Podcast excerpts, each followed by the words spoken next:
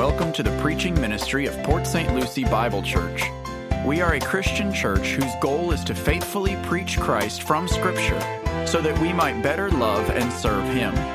We pray that this message from God's Word would engage your mind with the truth and inspire your heart to obey Christ.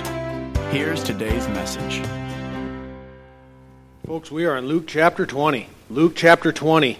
And as you find your place there, just thinking of uh, that song, Amazing Grace, how sweet the sound that saved a wretch like me. Uh, that song was written by a man named John Newton, who had become a uh, reformed ex slave ship captain. And he saw himself as wretched, not deserving of the grace of God. And as we think, even this Palm Sunday, that's uh, uh, at least today is recognized as the day that, that Christ uh, rode into Jerusalem on a donkey colt. And we don't know for certain whether it was on the first day or, or the second day of the week, as we've talked uh, briefly in, uh, previously. It is nonetheless a day we recognize that he rode in uh, to Jerusalem on a donkey colt. And we've studied that. I mean, we've been in Luke chapter 18 and 19, and over the last four weeks, we have studied in detail his triumphal entry. I'm not going to go that direction today. We've, we've just been right there just a few days ago. So we're going to continue on in Luke chapter 20 and verse 9. This is the parable of the vine growers. All right, the parable of the vine growers. As most of you know, I would normally read the entire parable before we dive into it, but today I'm going to do something a little bit different.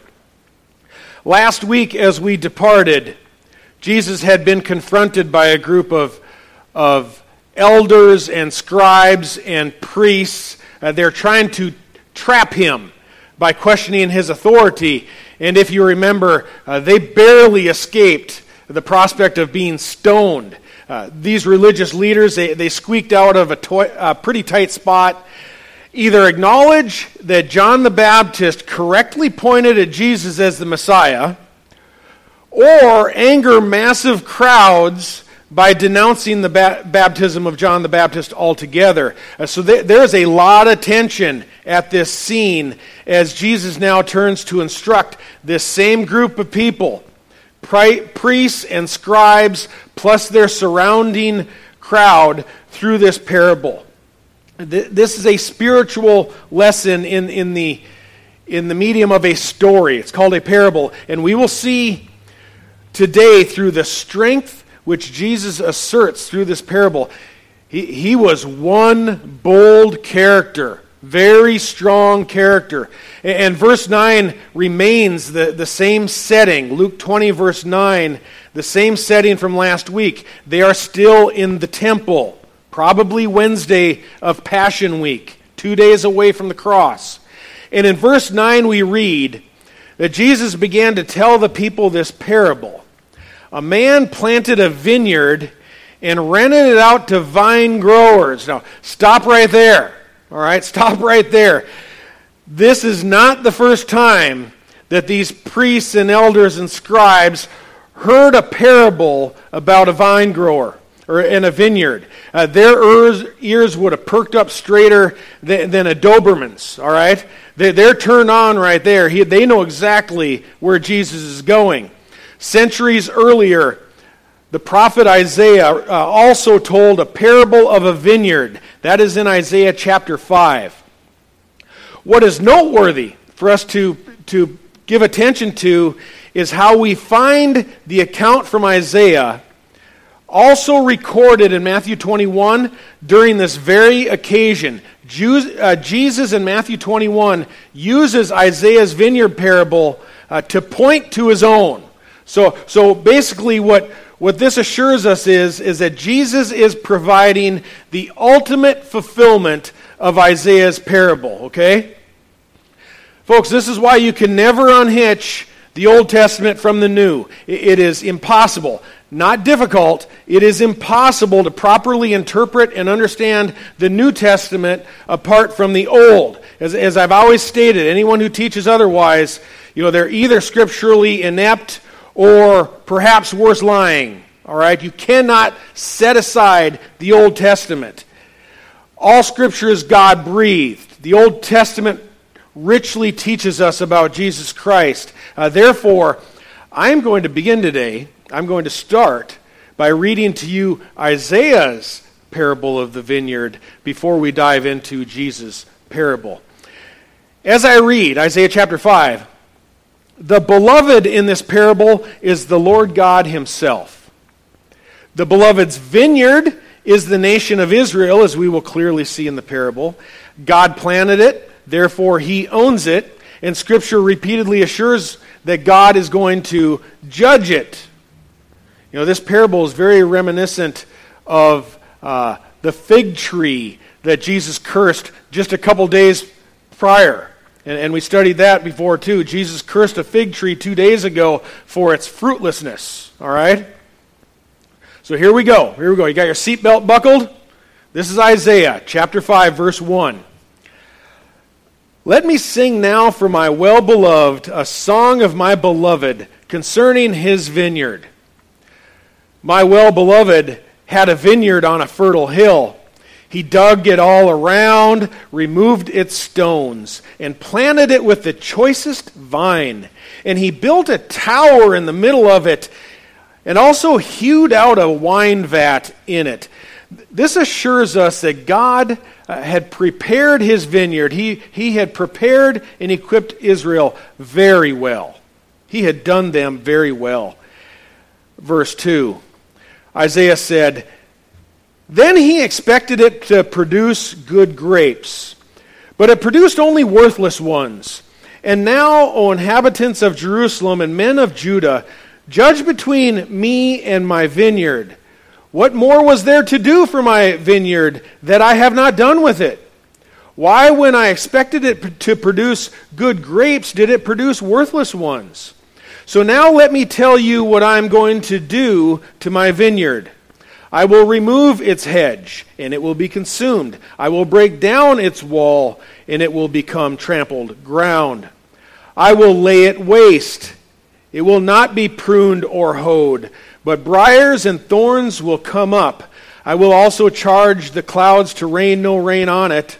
For the vineyard of the Lord of hosts is the house of Israel, and the men of Judah his delightful plant. Thus he looked for justice, but behold, bloodshed.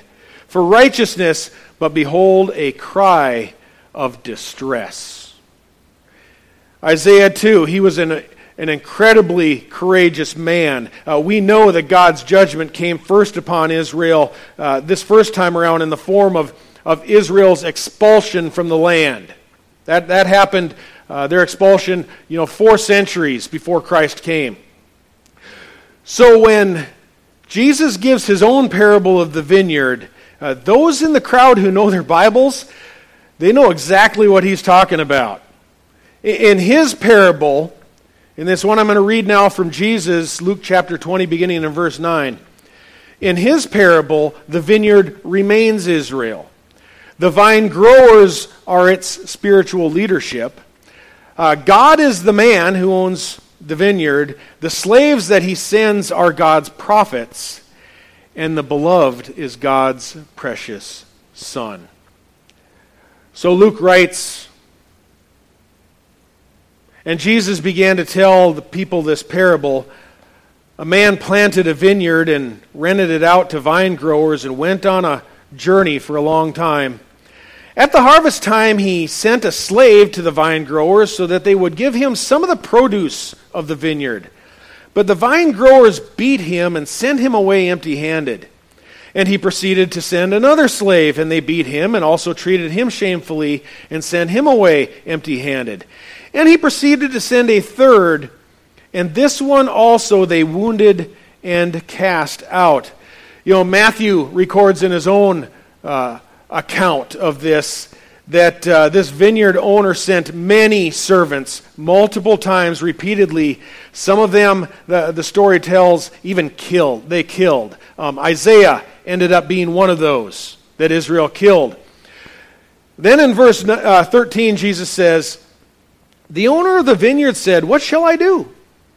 I will send my beloved son. Perhaps they will respect him But when the vine growers saw him, they reasoned with one another, saying, This is the heir. Let us kill him so that the inheritance will be ours. So they threw him out of the vineyard and killed him. What then will the owner of the vineyard do to them? He will come and destroy these vine growers and will give the vineyard to others. Others, what would be others from Israel? Others are Gentiles. If you're not Israel, you're Gentiles. It says, when they heard it, they said, May it never be.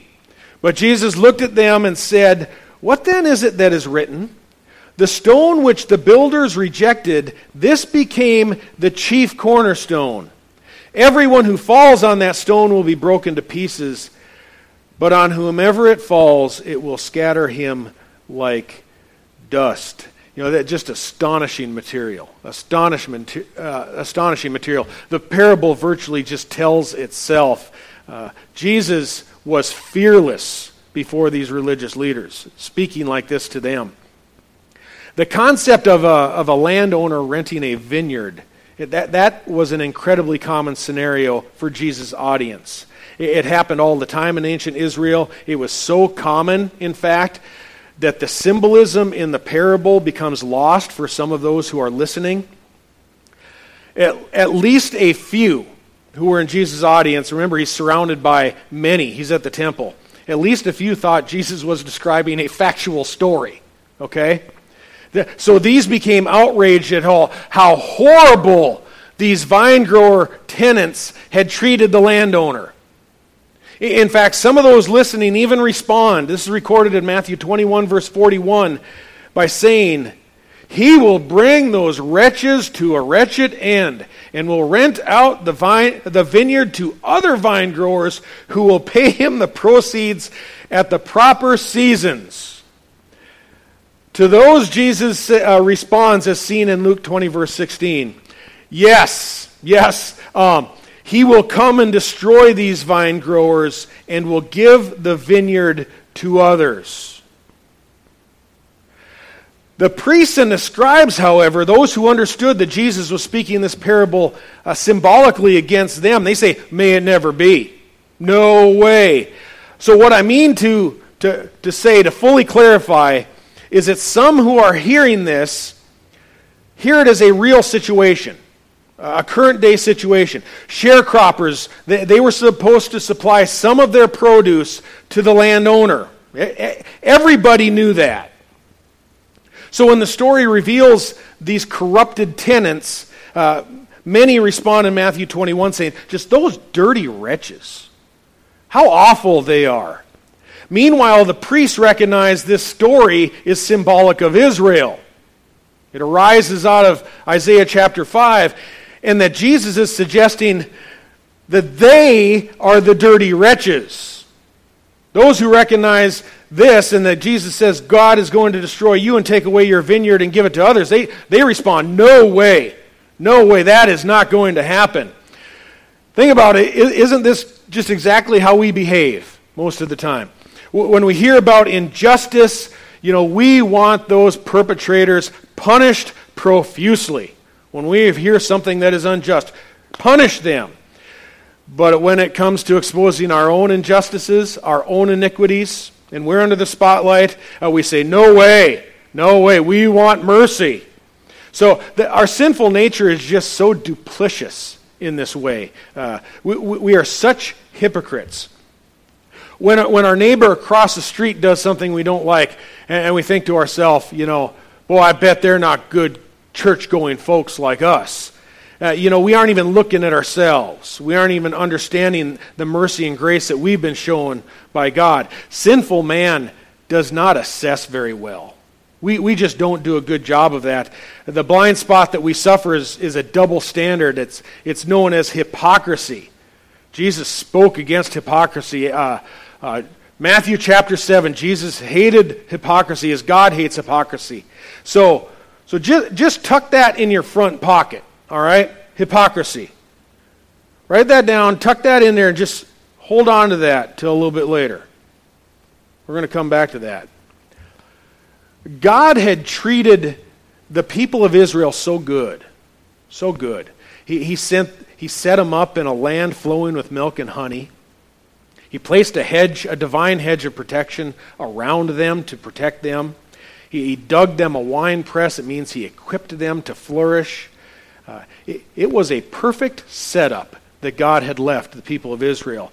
You know, it'd be like a, a farmer today, a successful farmer who um, grew older, was ready to retire, had done well, and then decides to rent out his, his entire operation to, to one beneficiary to give them the benefits of it. You know, he could say the equipment is all in the yard, it is there, it is paid for for you to use. I've got a machine shed, fully equipped with tools, just use it. Um, the grain bins, they're already built. Bring in the harvest. The land in every direction from here is yours to use. Uh, in fact, the farmhouse is sitting there. Please live in it. My wife just. Uh, just remodeled everything. It looks great. Just use our house. We're moving into the city. We're retiring. You know, we bought a little town home, and uh, we're just going to settle down. We don't need this stuff anymore. We don't need this anymore. Uh, I'm going to provide it to you, so you just give me back a modest share. All right? Couple times a year, give me a modest share so I can afford to pay my taxes, maybe spend a couple weeks in the wintertime down in Sarasota, right? That's what, that's what the retired farmer wants to do, so he rents out his vineyard. But time after time, when the rent comes due, imagine the sharecropper disrespecting him. All the owner asks is a little, a little fruit from the land, a little something in return a couple times a year. But that tenant keeps on sending back word that, to that old retired farmer and his wife who'd worked so hard to set him up so nice, replying, You know, I ain't got nothing for you. I got nothing in return for you. You know, should that make us a little mad? It ought to infuriate us, right? Uh, folks, that happens. That happens in real life. Benefactors whose estates were, were just run into the ground by, by the very persons they entrusted it, it to. And, and we think to ourselves, well, what wretches? What wretches they are uh, makes us furious. Folks, these priests and these scribes and, and these elders, they're little rascals. That's what they are. They're rascals, aren't they? Go ahead and tuck that in your pocket, too, right alongside hypocrisy. Rascals. God had sent them prophet after prophet uh, to not only warn Israel, but to enrich their nation with God's commands, with His law, with His holy word. Gave them the Ten Commandments. You know, that, that way they could maintain a healthy and a safe society. Thou shalt not murder. Uh, thou shalt not commit adultery. You shall not bear false witness against your neighbor. You shall not covet. You shall not, uh, not steal. You know, all of these wonderful commands that, that allow a, a society to thrive. Have no idols or graven images. God had given them all of this, not only the land, but, but all of his wonderful word and commands to live by. So, what a, what a blessing to enjoy a, a, a, social and financial stability in a culture. God offered that to them. As the prophets declared, you know, God had supplied them with all of this, but as Mark 12, verse 2, another account of the same occasion, as Mark, Mark says, At the harvest time he sent a slave to the vine growers in order to receive some of the produce. They took him and they beat him and they sent him away empty handed. Again, he sent another slave, and they wounded him in the head, treated him shamefully. And he sent yet another, and that one they killed. And so, with many others, beating some and killing others. Folks, this is how Israel treated God's prophets, his me- messengers. According to an ancient book called the Talmud, that, that's an ancient uh, record that that describes a lot of the Jewish history and customs. According to that, the prophet Isaiah, yeah, yeah, who first wrote that first parable of the vineyard, at the command of King Manasseh, Jewish tradition, tradition says that they sawed him in half. All right? That, that is very plausible because when we look at Hebrews chapter 11, we're, we're told there that at least one of God's men, At least one of them, we aren't given the exact name, but at least one of them were sawn in half. So it's very likely that that Talmud accurately recorded that, that Isaiah the prophet was sawed in half for the word of God that he gave to them. After, after knowing all of this, now, all right? After, after knowing all of this, do you really think they're going to treat his son any better? You know, God knows that they won't. He, he knows they won't. Uh, as we've studied before, we can look at Revelation 13, uh, where it assures us that Jesus is the Lamb who was slain from the foundation of the world. This was God's plan from the beginning of creation, is that uh, when creation and man falls into sin, when there is disobedience, that he was going to send his son to redeem them. That was his plan from the beginning. So God, God, here in the parable is not suggesting through Jesus, uh, God himself, uh, that he's surprised, that he is caught off guard by the behavior of Israel. Uh, God knows man's heart. He knows Israel. Uh, he knows the future. This parable simply serves as a literary device for us, uh, and, it, and here it is dripping with sarcasm. What shall I do? I will send my beloved son. Perhaps they will respect him. You know, my only beloved son, the one and only. Folks, this, this part of the parable just embellishes, embellishes beyond exaggeration how much God has done for his people. He's not only provided every type of physical and material protection and blessing. Uh, he's not merely enriched them with the prophets and his word so that they would have a, a safe and healthy society. He has now gone far beyond, far beyond as a loving God to send them even his own precious Son. His, his own Son, the Holy Son of God, a divine manifestation of the Word of God human flesh, God in human flesh, sent to dwell with sinful man. You know, Jesus was a living testimony, a living testimony of God's compassion and goodness that he showed upon Israel. You know, Jesus, Jesus here, think about it. He is standing directly before them, directly in front of these folks. Uh, look now. God would say, Look now what I have provided you, standing right in front of you, my very own son. You know, you would think, you would think that a nation such as Israel, that had a blessing such as that, you would think that they would treat Jesus pretty well, right? If there was any innate goodness, any innate goodness at all in the human will, if there were any spark of light uh, of love of God and fallen man that could itself respond to the divine revelation of God through his own will, it would be coming face to face with the very Son of God himself, if that were possible. Not a chance.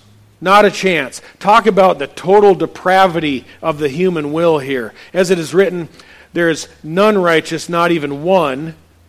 There's none who understands, there's none who seeks for God. Together they have become useless. Uh, there is none who does good. There is not even one, says the Word of God. It's not just John Newton, the slave ship captain, it's every single one of us. Humanity is, is totally corrupt and incapable of reaching out to God, even when He's standing right in their midst. You know, a picture uh, of man's morality of our morality, our goodness is given in verse 14. It says, When the vine growers saw him, this is now looking directly at Jesus in the face, they reasoned with one another, saying, This is the heir. Let us kill him so that the inheritance will be ours. So they threw him out of the vineyard and they killed him. Think about that for a second. They, they, they said, Let's kill him. Let's kill him so the inheritance will be ours. What is that? You know, I don't even understand what they're thinking. Their inheritance is the vineyard, the land, the blessing. What are these vineyard keepers, what, what are they thinking?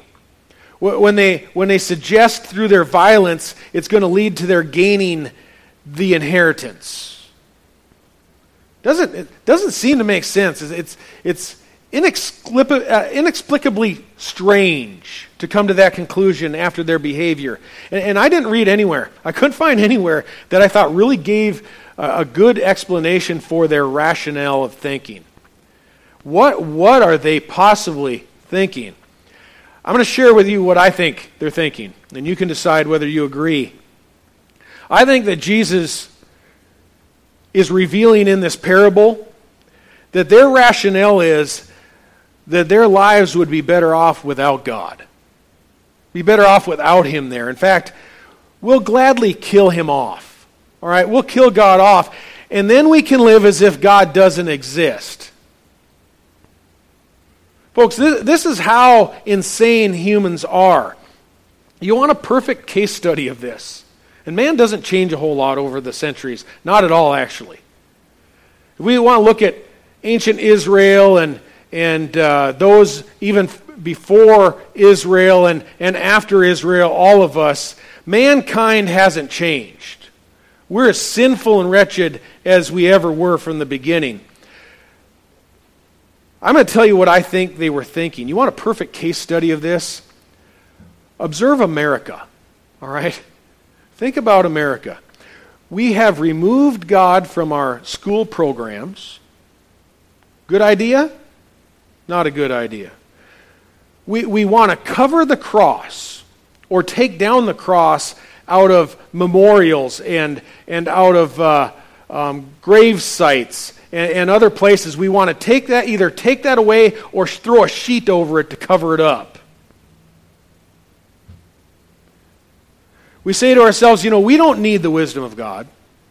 We don't, we don't even want his commandments displayed in the marketplace. You know, remove them from the city square. Get the jackhammer out. We, we just don't want to have to look at that stuff. Uh, we, we want to live how we want to live. We need to remove God from our midst. You know, those, those commandments, they say, do not commit adultery, don't defile the marriage bed. Oh, we won't defile the marriage bed. Oh, we'll completely dismantle marriage. That's what our culture is doing. Do not murder. You know, we, we've adjusted that. Do not murder unless we perceive that that little one is going to be a little inconvenient for us. So then we, we go ahead and we murder it. That's what the culture is doing. And through Jesus' parable, Israel reflects, in just the most graphic sense, how sinful, unregenerate man has always wanted to live. This is how man has always wanted to live, as if God does not exist. So we'll kill him. We'll kill him. In two more days, they are going to do that. They're going to savor the opportunity to kill the Son of God, um, divine flesh walking amongst them. They're, they're going to savor it. They want him dead. And when Jesus warns Israel that God is going to remove their blessing from them and give the vineyard to others, uh, that would be through the, the, church and the Gentiles. When, when they heard that, they said, Nah, nah, ain't never going to happen. No way, they tell Jesus. But then Jesus looks straight at them and says this What then is it that is written? The stone which the builders rejected this became the chief cornerstone. You know, that is a quote from our scripture reading earlier in Psalm 118. It's a, it's a psalm of salvation, saying, The stone which the builders rejected has become the chief cornerstone. This is the Lord's doing. It is marvelous in our eyes. You know, that, that, that psalm it teaches how God has provided salvation through the cornerstone that the builders rejected. You know, it, Israel thought that they could build without the cornerstone. Now, we can build without him. We, we can go on just fine. We don't need God. Folks, nobody can do that. You cannot build without God. As you probably learned in previous studies over, over the years, the cornerstone was the most important stone of a building project. Incredibly important. It was, it was a, a large, perfectly cut stone by which you would set the corner of a building. You you would, you would set it for direction, for elevation, and for orientation, all right? You have direction, elevation, and orientation. The first stone has to be perfectly plumb because the entire rest of the building is, going to be oriented to it. You know, this isn't, it, this isn't just so that the, that the walls of the stone building would be at a 90 degree angle. It's not just for that. That, that is essential in stone building because if you're going to set a heavy roof on, uh, on, on stone walls, the, the, the best design to do that with, with big, heavy buildings, is a rectangle. That's why you find most of the, the huge buildings in the ancient world, the temples, no matter where they're built, most of them are rectangular. That, that is what they had stone for building products. The cornerstone, however, also dictates, dictates floor level, the level of the floor. Um, think, you know, if you're going to erect a, uh, a stone wall, think about that for a second a big, thick, heavy stone wall. Do you dare erect it sitting at all like that with all of that weight? No, no, no. It, it's going to all crumb crumbling down. So the, the, the cornerstone was the first one through which you oriented the whole rest of the building. Incredibly important. The Apostle Peter told Annas and Caiaphas and John and Alexander they were, they were of the high priestly order. He told them shortly after the day of Pentecost, you can find this in Acts chapter 4 11. Let it be known to all of you and to the people of Israel, to all of the people of Israel, that at the name of Jesus Christ the Nazarene, whom you crucified, whom God raised from the dead, he is the stone which was rejected by you, he's telling Israel, the builders, but which became the chief cornerstone. And he says this, and there is salvation in no one else. Uh, there is no other name under heaven that has been given among men by which we must be saved. He's the only cornerstone. There is no other stone. Again, Psalm 118 tells us this cornerstone is the one that supplies salvation. He is the gate to salvation. You can't build without him, it is impossible. The cornerstone must be established and in place first. Everything ha- else that surrounds it has to be plumb and level with him, or your house is going to fall. No doubt about it. For there is salvation in no one else by the power of the Holy Spirit. The early church, the true early church, by the power of the Holy Spirit, they embraced Christ when Israel didn't want him. Okay? Take other religions, for example. Islam says, declares actually, that, that God is not Trinity and he has no son. Okay? No cornerstone there. Hinduism, Buddhism, Spiritism, Mormonism, Jehovah's Witnesses, uh, all the others, they deny Jesus as the chief and only cornerstone. Folks, they're all, they're all houses built of cards. They're, they're going to fall when the rock falls. Um, the, the fact that these reject the cornerstone, and when the fall of judgment comes, when the stone drops, it shouldn't really surprise us that other world religions don't, don't see him as the cornerstone, all right? However, much of what claims to sit under the auspices of Christianity, claims to be Christian, also denies that Christ alone is cornerstone. You know, if, you, if you'd like a simple litmus test, I'm not going to go deep into this, but if you'd like a simple litmus test as to whether a church is founded on the rock, the rock being Jesus, you don't have to become confrontational at all about it. All you got to do is just ask some simple questions. Ask the pastor, ask the priest this, just cordially ask this. Uh, whatever your church is, what happens to Muslims? What happens to Buddhists? I'd, I'd like to know what happens to Buddhists and Muslims, or even Jews, who do not trust and confess that Jesus Christ is the Lamb of God who takes away the sin of the world. Inquire with that question. And if you get any of the following responses from religious leadership, a response that says, well, we aren't sure. We, we don't really know. Nobody really knows. You know, if you behaved good, if they've behaved good, you know, they'll be fine in the end. They'll go to heaven just like the rest of us. For Jesus died for their sins too. If you, if you get any other response other than Christ alone uh, faith alone in Christ alone, the cornerstone. Any other response besides that, don't argue with them. Don't try and argue with them. You don't have to. You aren't going to get anywhere.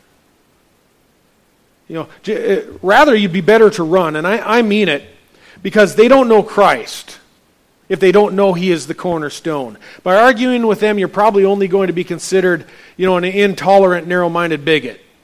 If you start to, to discuss that Jesus is the only way, the truth, and the life, nobody comes to the Father but through me.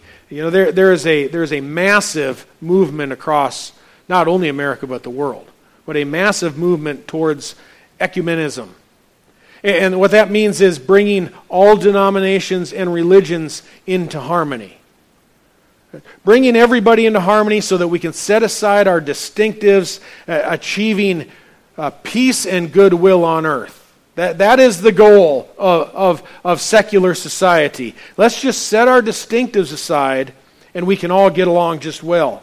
Um, for true Christians, for those who genuinely know Christ as a cornerstone, uh, there's only one thing standing in the way of that, and it's the lone cornerstone. Christ alone. We don't set him aside. We don't set him aside ever. Um, the problem is, once you remove the stone, once you take him out, the Jews tried this.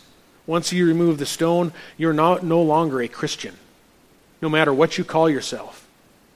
And, and sure, unbelievers will trip over him. He is a stumbling block to many. Uh, upon, upon him they fall. They fall on this stone. Others will cast themselves against this rock, in opposition against this rock. Scripture says they are dashed to pieces. For others, the rock will fall on them in a form of judgment. They're scattered like dust, the scripture tells us. Salvation stands and falls on him. It rests on him. He who believes in the Son hath life. He who hath not the Son has not life, and the wrath of God abides on him. That's John 3:36. You've got to have the Son. You've got to have the stone. There, there, there is no other way to be saved except in Christ alone. You know, there's, there's just two things. I think that pretty much explains the passage in the parable. But there are two things as we depart. Just two things. Pull, pull that little list out of your pocket that we just stuck in there. Pull that out. Should have hypocrisy and rascal written on it. Let's look at that real briefly. The double standard. The double standard. Do you really believe that the unjust are always everybody else? That it's always somebody else's problem? You know, the, the Jews, they were no worse than any of the rest of us. They, they weren't worse than us. You know, poor theology has, has often resulted in persecution of the Jews for what they did. Uh, it, it was those Jews, those, those awful Jews, those, those rascals. It was their fault. Um, but being totally depraved as all men are, all they did was lash out against God's righteousness like anyone else who wants God dead. For anyone else who wants to remove God from our schools and from the public squares, for anyone else who goes along with that idea, well, we can just set all this stuff aside and have a perfectly healthy society. That is impossible without the cornerstone. We would have done the same thing as the Jews had done. I, I assure you, as unregenerate uh, persons who weren't Christian, if a man named Jesus walked into a shop or a bar or a nightclub or a restaurant or even a local church today, many of them anyhow, and and began confronting the sexual immorality, the adultery, the perversions of sex that we see. Uh, this Je- man named Jesus started confronting a, uh, drunkenness as sin and abortion as murder, which it is. Well, people would get really upset. How dare you, they would say. And I assure you, as Jesus would declare, I am the way, the truth, and the life. Nobody comes to the Father but through me. I'm the, I'm the only doorway and the cornerstone. Folks, those who are falsely Christian, they, they would quickly start yelling, How dare you? Who do you think you are? How, how intolerant in fact, they would join in together and say, let's crucify him. Let's crucify him. And before you and I were born again of the Holy Spirit, we would have joined in, for we are no better. It is not just the Jews. Let, us let's stop being hypocrites. All of us need Jesus Christ as our Savior. He alone is cornerstone. Secondly, those wretched little rascals, right? Those wretches, uh, those rascal sharecroppers who are, who are given all of those blessings. Uh, Israel is not the only people of God, by the way, who, who had been given material and physical blessing, protection from her enemies, you know, the holy word of God and the revelation that comes through his son. Israel isn't the only one who got that revelation. How about the Holy Spirit? Who's been given the Holy Spirit? Not only the gospel and Christ alone, we've been given the Holy Spirit. His church, Christ's church, has been enriched far more than even ancient Israel. We've been given the full revelation of the Scriptures and of Jesus Christ. And all the vineyard owner asks as we depart today, all the vineyard owner asks in response for his costly investment in our salvation is a little good fruit in return. A little something for the effort in return for what God has done for us. You, you follow me? He wants us to serve Him, He wants us to bear good fruit that glorifies the holy name of Christ. Uh, let's not make the same mistake as Israel. You know, God has, had, has already given us everything. Folks, let's bear some fruit. A hymn writer, as I close, about 500 years ago, his name was Martin. And he put it this way God's word above all earthly powers, no thanks to them abideth. The Spirit and the gifts are ours, Christ who with us sideth. Let goods and kindred go, this mortal life also. The body they may kill, God's truth abideth still. His kingdom is forever. Glory be to God. I'm going to let Gerald come up here and lead a song. The Lord bless you and keep you. The Lord make his face shine upon you and be gracious to you. The Lord lift his countenance upon you and give you his peace. Amen. Have a